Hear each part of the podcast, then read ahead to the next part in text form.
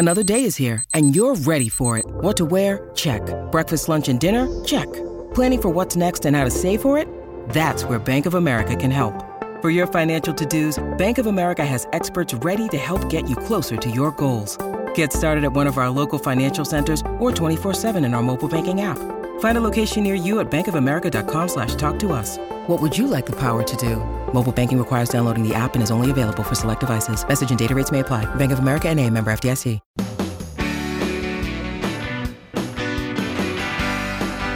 It's my pleasure to welcome you to the Clark Howard Show, where our mission is to serve you and empower you to make better financial decisions in your life. Last week, I talked about employment during tough economic times or recession. Uh, you know, another thing many are grappling with right now is how do you ask for a raise with all this uncertainty, especially with the inflation we've had? I'm going to talk about that straight ahead. And later, something I hate is making a big time comeback credit card debt. Whew. So people are getting really nice raises now compared to historical. But inflation of late has gone way past the raises people are getting.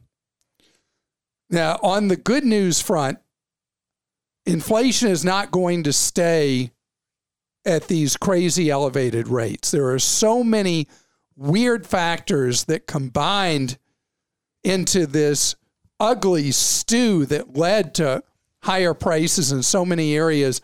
And these are, they did not turn out to be extremely temporary like I thought they'd be. They've been stubborn and stuck around, but inflation will get under control. But in the meantime, you've fallen behind year by year by year. Whatever raise you've gotten has not led you to being ahead, it's led you to being behind because the cost of living has gone up faster than the larger raises people have been receiving lately. So, what do you do?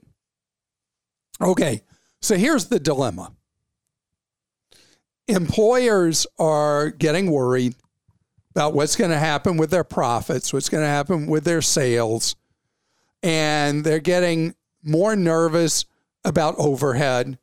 They're getting more nervous about pay raises for people, filling positions, and all that, as I talked about recently. So this becomes more based on your personality and your personal situation. Because the reality is, for the last several years, the people who've been able to leapfrog and pay are people who left where they were working and went somewhere else.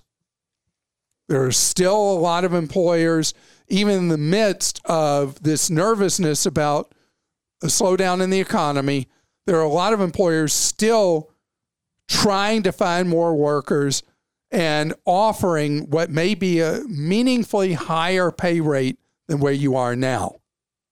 So, this is where this gets hard, and I can't make the decision for you.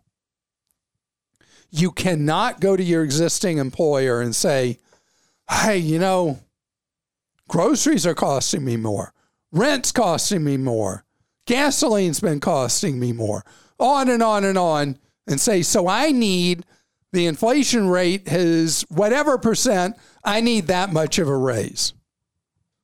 And the employer is going to say, well, that's really nice. Our raise is whatever. They're not going to negotiate based on what the cost of living is for you because everybody's in this same situation. So only disloyalty allows you to leapfrog your paycheck. You have to be willing to go to work somewhere else.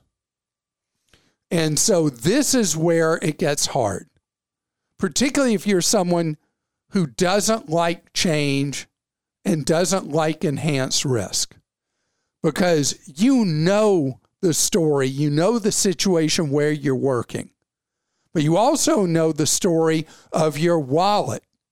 And there's just not enough bills in it to pay the bills you got.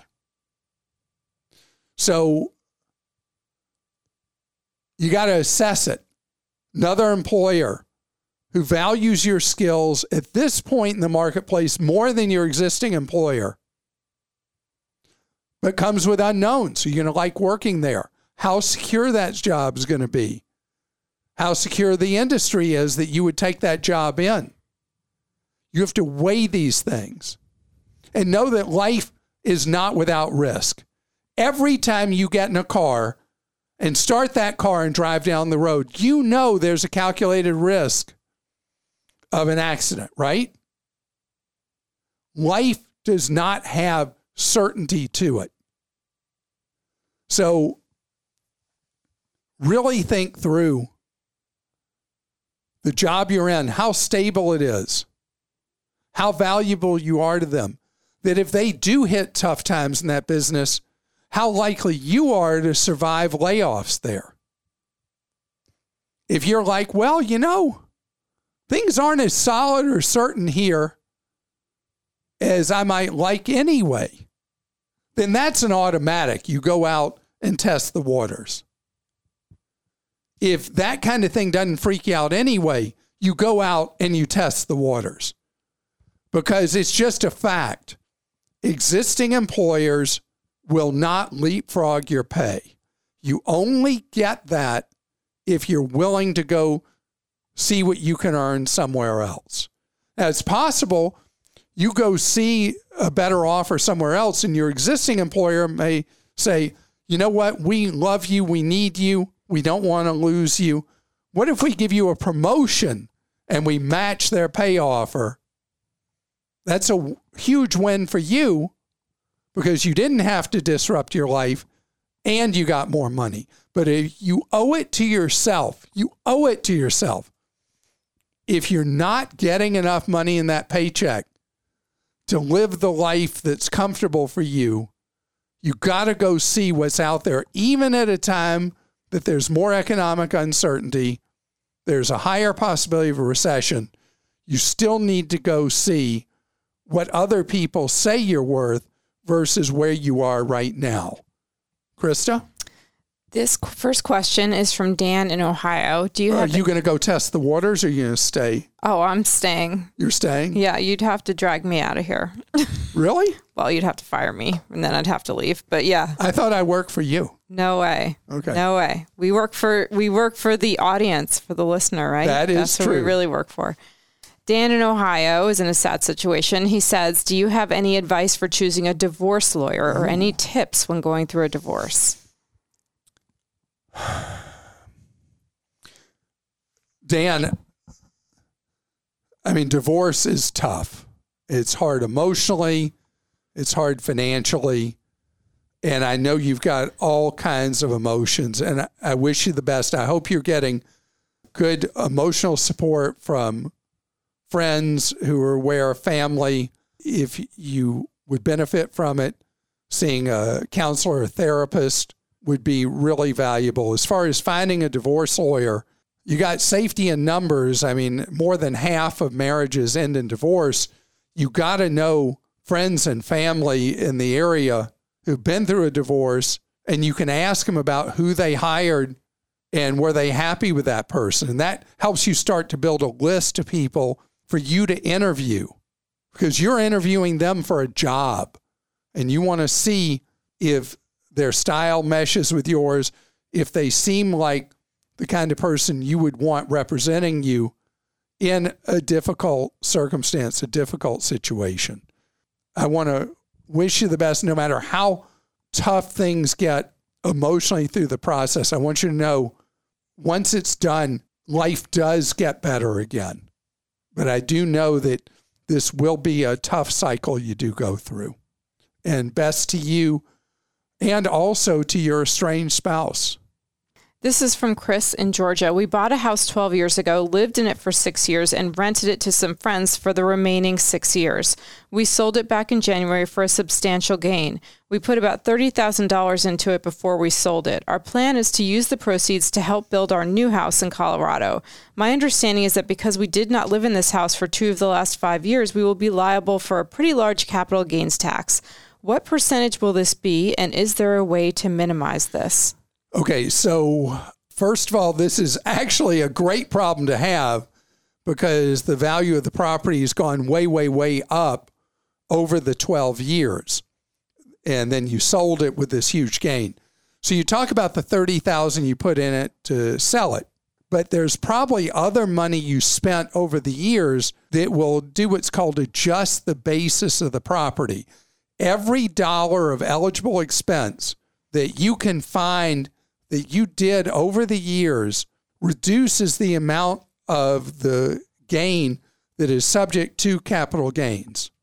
So the capital gains in rough figures is roughly 20%. So if you had a gain for every $100,000 in gain, that's roughly 20,000 in tax. Just a I'm just doing a round number for you by the way.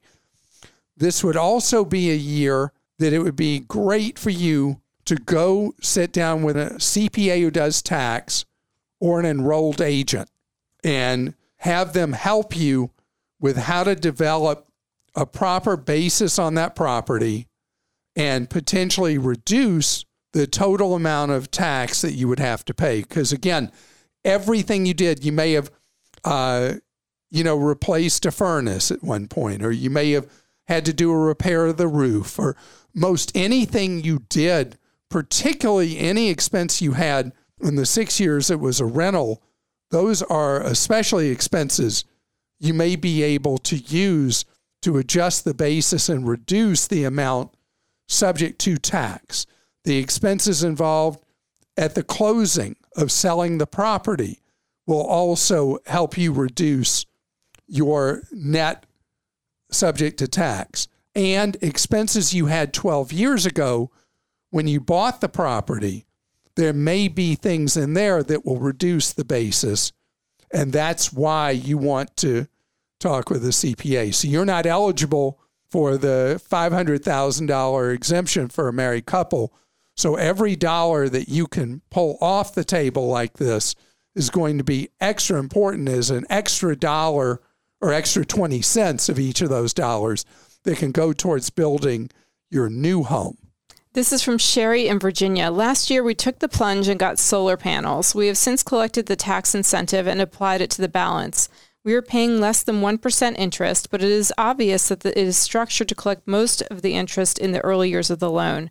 I was wondering if it's better to aggressively pay off this debt or just pay the monthly bill. If we sell our house in the next 10 years, would we likely benefit more from having them paid off or just passing that cost on to the next owner?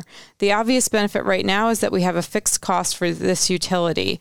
While it would be nice to have no payment, we're not sure if paying it off will benefit us in the long run. No, I mean with with such a low carry cost and interest, you know, with it being a subsidized loan at less than 1%, you pay as agreed. The one thing I will tell you is if I were buying your house, let's say 10 years from now, I would require as part of the purchase that you pay off that loan prior to me taking possession of the property because I would be assuming a liability from you and I'm buying your home. I don't want to assume a liability coming with that home. So just be prepared that as part of your sale of the home, getting those panels paid off at that time would be a really smart thing to do. But to pay it off now, no benefit, no reason with such a low carry cost on that loan. And I hope that you're finding the solar panels net of the cost of paying the note are still saving you money every month, which they should. And then once the loan is paid off every month after that, it's like money falling out of the sky. It's just great. And my neighbors laugh because at our home in Florida, we get so much benefit from the solar panels. Our power bills are like nothing. And our neighbors who have not done solar are like so jealous. I'm getting a lot more questions now from people about. So tell me about what it was like putting up those solar panels. And it's great letting the sun be your own free power company once you have those installed. And coming up next, well, we got a problem in America. We did such a good job two years ago paying down credit card debt. It had fallen off a cliff. And now Americans have decided Hey, life's short. Let's charge up a zillion. And credit card debts at an all time record high collectively. It's turning out to be a big problem for us individually as well. I want to talk about that. When you need mealtime inspiration, it's worth shopping Kroger, where you'll find over 30,000 mouthwatering choices that excite your inner foodie. And no matter what tasty choice you make, you'll enjoy our everyday low prices, plus extra ways to save, like digital coupons worth over $600 each week. You can also save up to $1 off per gallon at the pump with fuel points. More savings and more inspiring flavors make shopping Kroger worth it every time. Kroger, fresh for everyone. Fuel restrictions apply. Look, Bumble knows you're exhausted by dating. All the must not take yourself too seriously and 6 1 since that matters. And what do I even say other than hey? well, that's why they're introducing an all new Bumble with exciting features to make compatibility easier, starting the chat better, and dating safer. They've changed, so you don't have to. Download the new Bumble now. As the Federal Reserve raises the interest rates that it controls, what happens is there's a direct effect, typically one billing cycle later, on the interest rates on your credit cards. And people have been charging up like crazy lately, and it's leading to balances people can't pay. And most people, when they're asked about it in a survey, say, well, you know, I never worried about because I never expected to run a balance. The number of people who pay cards in full each and every month is a sliver of people with credit cards. A lot of people intend to use credit cards as a payment system, but either because of the expenses they're facing, because of life, or because of inflation, or something that happened medically or at work or whatever, they're running up balances at these very high rates. The average interest rate, roughly around 18% now on credit cards. Nobody ever got rich paying Visa or MasterCard 18%. What happens is every month, when you're making the payments, so much of what you're paying is going to interest and so little towards the balance. And I ask you to do something, and that's look at your monthly statement for each credit card. If you're if you're not able to pay your balances in full and you're running these balances and you're actually only able to pay the minimums, there's a box on your statement. The paper statement required by law, or if you look online at an online statement, you'll see the box and it shows how long you'll be in debt. Not charging another dollar to that card ever, how long you'll be in debt just paying what the credit card company requires as a minimum. And usually the calculations will be 40 plus years. 40 plus years. That means in 2062, you're still paying for a charge that you made in 2022. That's freaky, isn't it? Think about what age you are now add 40 years to it. And how you going to, what you going to look like? What you um, I mean, think about what a grandparent looked like or something like that? Do you want to be that person looking in the mirror still paying for something you bought right now? No, you don't. So this requires real thought, real discipline and even if you're being really pinched financially, it's harder if you're being really pinched. But a lot of people running credit card debt are in that mushy middle where they're earning enough money that it's like crazy. I got all this debt. And so it does require that you come up with a method that works for you. Now, I'll tell you, when I used to on TV, I would do these sessions with couples where they were having real trouble in their lives as a couple and headed towards what looked like they could end up in separation or divorce because of fighting about money. And they were really desperate to try to deal with this tension in their lives. And what I found over and over again was that if people went to paying for everyday life with cash, cash, I'm not talking a debit card, cash, it was amazing how their finances would get under better control. That you'd take out a certain amount of cash on payday, and that cash had to stretch to next payday. It changes how you do things. One of the things we've lost with plastic of any kind is we've lost this sense of the finiteness of money. And so we get into a thing where it, it becomes something we don't even have a sense of how much, how little's left because we just pulled out our phone, you know, and used Apple Pay or GPay, or we pull out a piece of plastic or whatever, and we lose track of it. Cash is a truth serum and can get the spending that just kind of happens back under control. I want you to think about doing that. Now, again, we're talking about different segments of the market. We got people who are able to pay their balances in full every month. Then we got people who intend to pay them but don't quite get it done. Then we have people that are wheezing financially. Going to all cash is probably not going to help with people who just don't have enough income flat out to deal with life's most basics. But the larger part of the market are people who are in that, what I call the mushy middle. And you can do it if you take on the discipline. There are people who can do it with like Mint, you know, using Mint as a budgeting tool, or you need a budget, which is a great budgeting tool, better than Mint, but you got to pay for it. I find that for a lot of people, just using the cash method will bring about a change in your life and spending patterns that are it's so great you'll be blown away.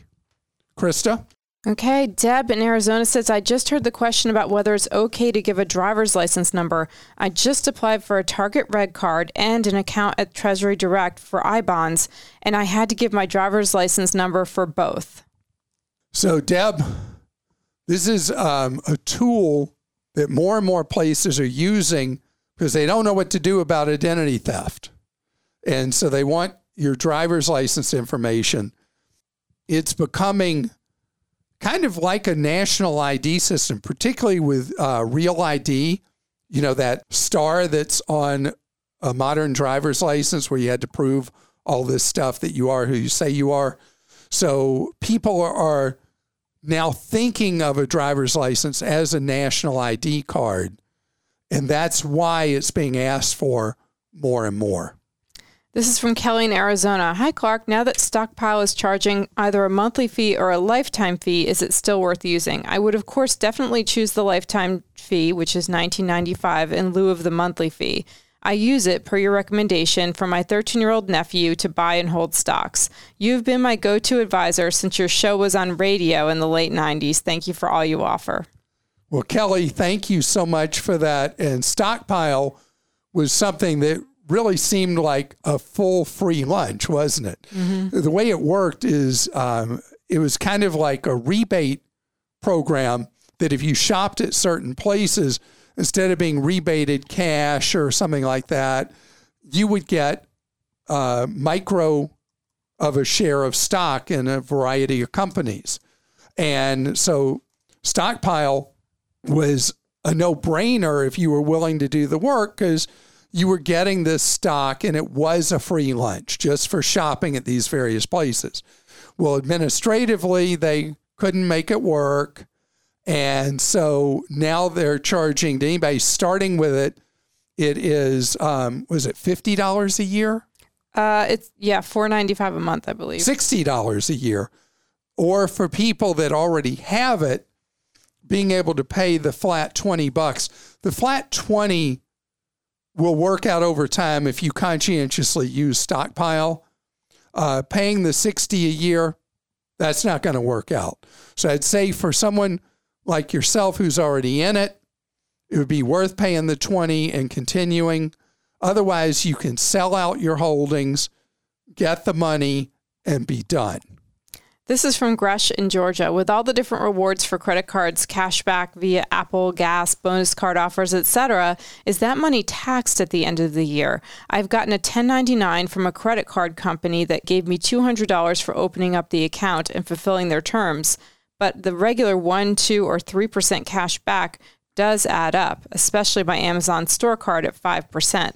I've never seen an area to reconcile that money on my taxes. What do you think? Is it free? It is free right now. I don't know how long that's going to be something that Congress doesn't get its sticky fingers on. But right now, like I've got the 2% cashback cards, that money just comes to me tax free when you earn frequent flyer miles for whatever they're worth. Uh, that comes to you tax free.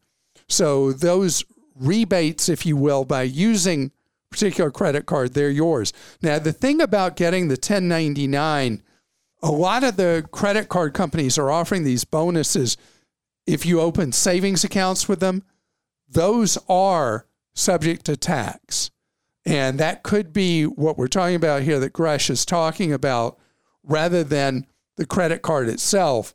And I get a lot of those offers. Have you been getting those mm-hmm. where credit card company says, hey, you open – savings account with us or open a checking account, we're going to give you $200, $500, whatever.